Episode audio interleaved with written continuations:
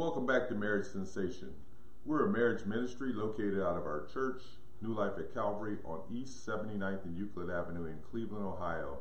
I'm Walter Glenn. And I'm Katy Glenn. And we're delighted to have you with us today. Today we're going to talk about one of the, the things in marriage that kind of separates us out, and hopefully we'll have some solutions that can kind of bind us together with those cords that cannot be broken.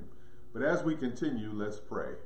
Father, we just lift this lesson up to you. We lift it up uh, for the couples out there, and we lift it up individually for ourselves, Lord. Uh, this is an area that at times we've struggled with, and we ask, Lord, that your provision would uh, just be enough to see us through these difficult times and get us to better places. And we ask your favor, Lord, over our marriages. In Christ's name we pray.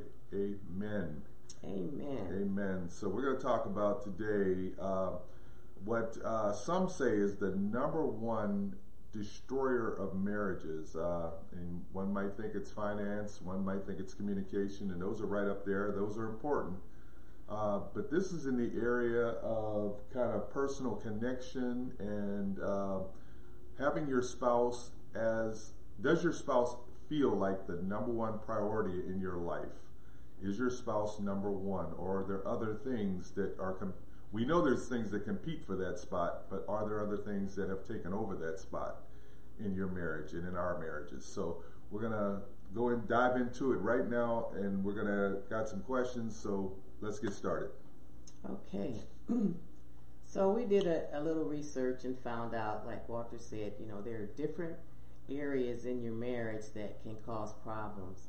But we found that the number one is uh, just not being a priority to your spouse. Like your spouse is your priority, is your number one in your life, other than Christ. But you know, in a human manner, uh, it's the relationship we have between the two of us. Mm-hmm. It's that we are just not making our spouse our number one priority. And when that happens, then we don't feel like we're the most important person in your life. There's something else that's always jumping in. And, you know, our lives are so busy and hectic that a lot of things do come into play when it, it talks about your relationship with your spouse.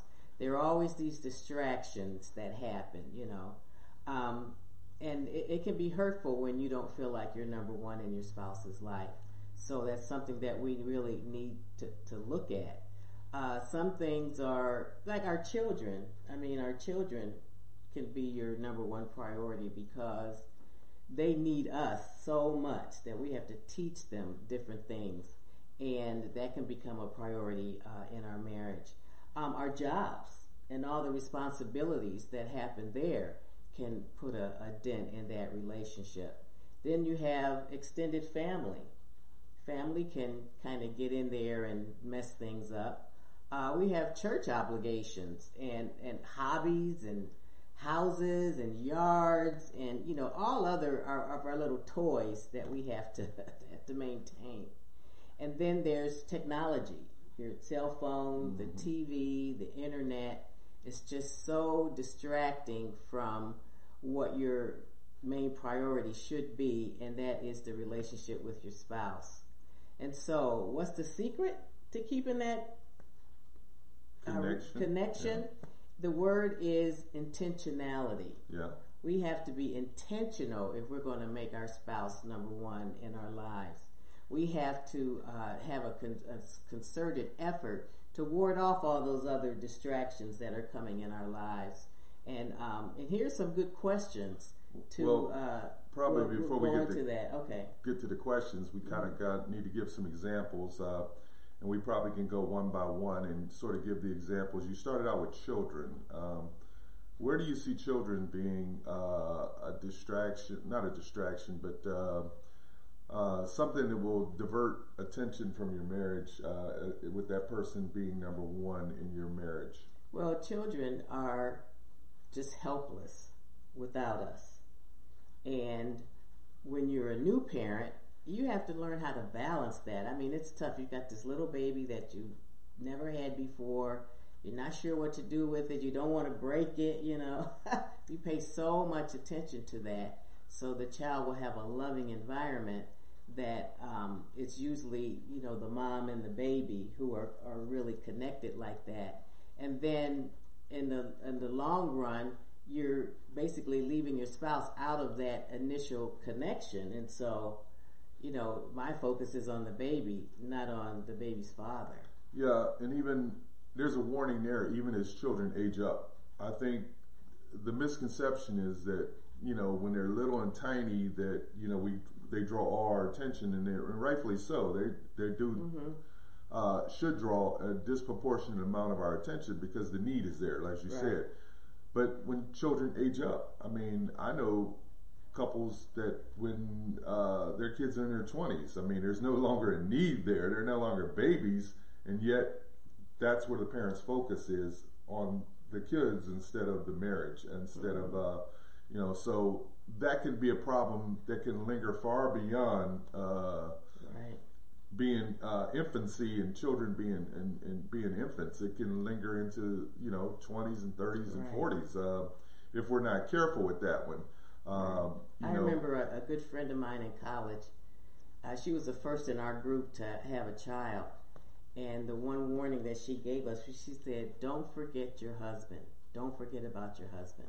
and that has uh, come to pass. It's like that was a very wonderful piece of advice that, that everybody should take heed to because you're so focused on the child that you do forget about the child's father. Yeah, it, it's, it's I understand it. It's it's hard to do multiple things well at the same time. Mm-hmm. Uh, something will, something will inevitably drop the ball somewhere where somebody will get left out of a you know a scenario where uh, you're you're highly focused in one area, and um, you know I I could see that. So with children, it's that's a that's a tough one. It's a, it's a, it's a balancing act, and right. as they age up, it's a it's an it, you think it gets easier, but it really doesn't because uh, sometimes their needs get uh, they're just larger needs with more dollar signs attached to them, right? Because they they still need you as as they age up. So what was the next one? one is our jobs and all the responsibilities we have there. Mm-hmm. Well, jobs, I think uh, you, you just have to understand that a job will consume you if you allow it. If you allow it to consume you, I don't care what that job is, whether you're a firefighter, whether you're a pastor. I think uh, it's a dark hole that will suck you in, and you will find yourself taking years, if not decades, to get out of uh, because those holes just kind of they grab hold to you and they don't want to let go. Uh, and you know, the more responsibility you get, mm-hmm. Generally speaking, the more uh, time it's going to take to manage that responsibility on jobs and. Mm-hmm. Um, then if they started adding weekends to your responsibility, and then you got to manage people, and then you got to. Uh, mm, a lot. Yeah, you start to get into that uh, it, it's it's it's a hole that you get into where you just can't get out of. another is our our church obligations and our um, you know ministries that we we lead or we work with. Uh, that can be a lot. Yeah, yeah. Well, you can comment on that one. Because mm-hmm. when you're, you know, consumed with uh, just doing the right thing, and, and and it's not a bad thing that you have your church obligations. But sometimes you have to learn to say no to any particular ministry that's coming along that, that, that wants you to be a part of it. And sometimes you have to look at your entire home schedule and your work schedule and see if there if you can possibly do this without leaving anybody out, without neglecting your family. So that's a tough one you have to, to work with because we love the church and you know, we want to be there, but we also love our families and we love our spouses, and so we need to be there for them as well. Jesus said, "Your ministry starts at home and then it goes outward." Mm-hmm. Right. Okay. Right. So. And then other things are like, you know, you have a home to take care of. You have a yard to take care of. You've got your cars to take care of. I mean, there's just so many things in your life that can just pull you away from the connection with you and your spouse and, again, there, there's another balance that you have to make. How can we possibly do these things together? Or, um, you know, we just uh, take one and just work on that, but to try it as best you can to do it together so you will have that quality time with your spouse. Yeah, I think, and going back to church because I wasn't quite done with Oh, that sorry. one. Um, um, you know, our we've got some pastors that once told us, and they told our group, when you say yes to something, you're saying no to something else. When you say yes to one thing, you're saying no to something else. So um, that kind of sums it up right there. Uh, what we agree to do is going to take some time away from some things that are probably uh, equally as important or just as important. Another area is really our extended families. How are are they intruding in our time together? Are they um, just there to uh, just you know come in? They just don't have any boundaries. They just come in and take kind of take over and take your time away from what what you need to be spending with your spouse. So that's a real concern there too. Yeah, I think that uh, boundaries are the right word. That's the right word. I mean, um, do you set up boundaries? Have we set up boundaries? Have we uh, discussed things ahead of time? Right. Have we said, okay, uh, we'll we will be with the in-laws for two holidays out the year, but this holiday we're going to do something different. Uh, we, have we even when you have adult kids? Um, you know, setting up boundaries is, is critical to having a healthy marriage because if those boundaries are not there, folks inevitably will continue to kind of step over those boundary lines. Uh, think think about your property line at your house. You know, if your neighbor, you know, uh, if uh, they're cutting their grass, they cut about beyond their line on, into your line, and, and, vice versa. Things can happen when you don't have a, a proper boundary line set up. So the boundaries are just in, in every aspect of your, your marriage, not just family. Right. But it's everything your jobs, your hobbies, your uh, church responsibilities. There are boundaries there that you need to set so that there you can obtain that balance that you need. Well, and and hobbies have a strong pull because clearly, if it's a hobby, it's something you enjoy doing. Right. Okay, whether that's golf, whether it's bowling, whether that's uh, crafting, whether it's yard work, whatever that hobby is, you know, you probably enjoy doing it. So, subsequently, it's probably harder to set up a boundary with something you enjoy doing uh, because Well, you can set up a time. You could. You know, I've got this amount of time I'm going to devote to my hobby, and then you know leave it alone. hmm Yeah, Is that another boundary? That's a good suggestion. Good suggestion because because I, as I said before, hobbies tend to you know I mean maybe it's I know guys that on Sunday watch six hours of football. I mean that's that's their pastime, that's their hobby, and that's certainly not doing your marriage any good unless your wife loves football. Right. Uh, maybe she- she's right there with yeah, you. maybe she does, and, and and maybe she likes football more than you do. But um, I, I don't I don't see that really helping out in your marriage. Uh, and um, you know I don't know any. I, I love my Pittsburgh Steelers, but I don't think one Pittsburgh Steeler is going to come and try to help me with my marriage when it gets in trouble because I've been watching six hours of football on Sunday. Right. Uh, so I don't know. Uh, we we've got to put some boundaries on that. Right. Another area is should we or we can schedule uh, an amount of time for us to spend together on a daily basis. And I know couples who you know they come in come in from work and you know after they have dinner or put the kids away, then that is their time to be together on a daily basis when it all works out. So you could schedule almost like a date night at home if you want to do it that way every day, or you know have a specific date night like on the weekend or whatever where you're definitely going to be the two of you together, just the two of you, where you have that time to just catch up on what's going on in the other person's life when you haven't had a, a, a time to do that. Well, every day is different. I mean, every day you go to work, you face challenges. You face whether you, if you stay at home, if you're a stay-at-home mom or dad, you face challenges. Uh, it's good to connect. Uh, I, I remember it brings to recall uh, a situation that we had early in our marriage uh, where she worked day shift and I worked nights because that just worked better for our schedule with our kids Right. and uh, I would work late at night, and she worked during the day, so I could be home with the kids during the day, and then she would be there in the evenings. And so she would write me little notes and Yeah, letters. Sometimes I still have some of those notes. They were pretty lengthy, some of them, and she would detail out what happened with the girls that Right, the evening, whole day, the whole day, and everything that happened to them. Because uh, when you don't have that information, you kind of get left out of that, and you're left out of the loop, and you don't really know what's going on. And there's a there's a disconnect that kind of develops with the with the kids if you don't know exactly what's going on in the evenings. Because I was primarily with them during the day, but in the evenings, I, I didn't know what was going on. What were they doing? And so that's a good uh, tool to use if you cannot uh, situate your times together. Right. You know, if you can't, but if, if you have the opportunity to pull your time together, you're both working a similar schedule, then maybe at 10 o'clock at night or 9 o'clock at night, depending on when you go to bed, you say to yourself, okay, no more phone calls at this point, unless it's an emergency call. This is our time. Put the kids in bed, uh, turn the computer off. Uh, this is our time to sort of uh, connect with each other. Mm-hmm. So, So the um, you know, one question we need to ask each other is that do we feel like we are number one in your life?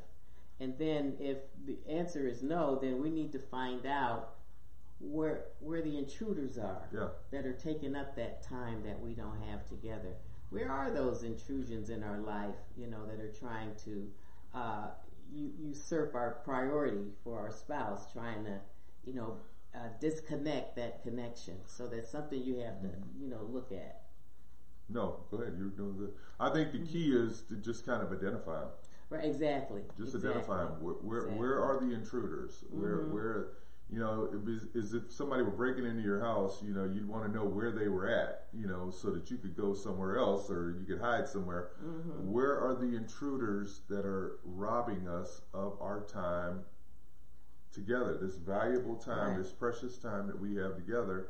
And as we identify them, we may find out that some of the things that's taking our time is really not valuable things to do or, or mm-hmm. credible things to do. Mm-hmm. Some might be, but it's still good to identify where those where those uh, time robbers or, or marriage killers Right. are.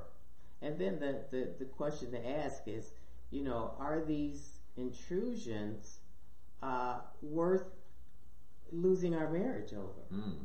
I mean, some of the, even though there may be little things that are happening, you know, you have to look at the big picture and say, are these intrusions really messing up our marriage? Or the risk of losing what we have because of something, some outside entity or force that is intruding into your marriage? Yeah, that's a uh, that's a very pertinent question that we need to ask.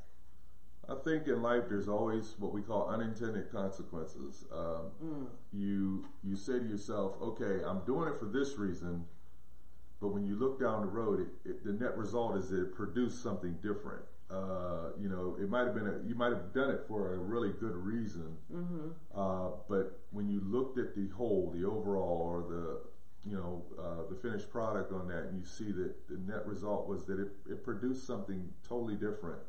And I think we have to constantly, that's why it's constantly good to evaluate your marriage. Where are you at right now? What's going on? How are, are you prioritizing this person? Are you valuing this person? Are you in sync with this person? Are you connected to this person? Um, or am I connected in other ways? Or uh, I think one of the other things it talks about in our in our lesson that we haven't brought up yet is, am I emotionally attached, or do I give my emotional energy to other things or other people? Right.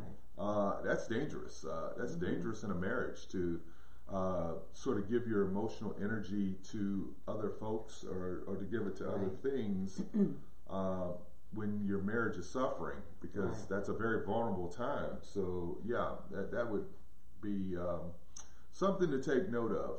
Right. And in uh, scripture, in Genesis 2, it ends with a, a very familiar phrase for us, for most of us, and it reads, For this reason, a man should leave his father and mother and cleave to his wife.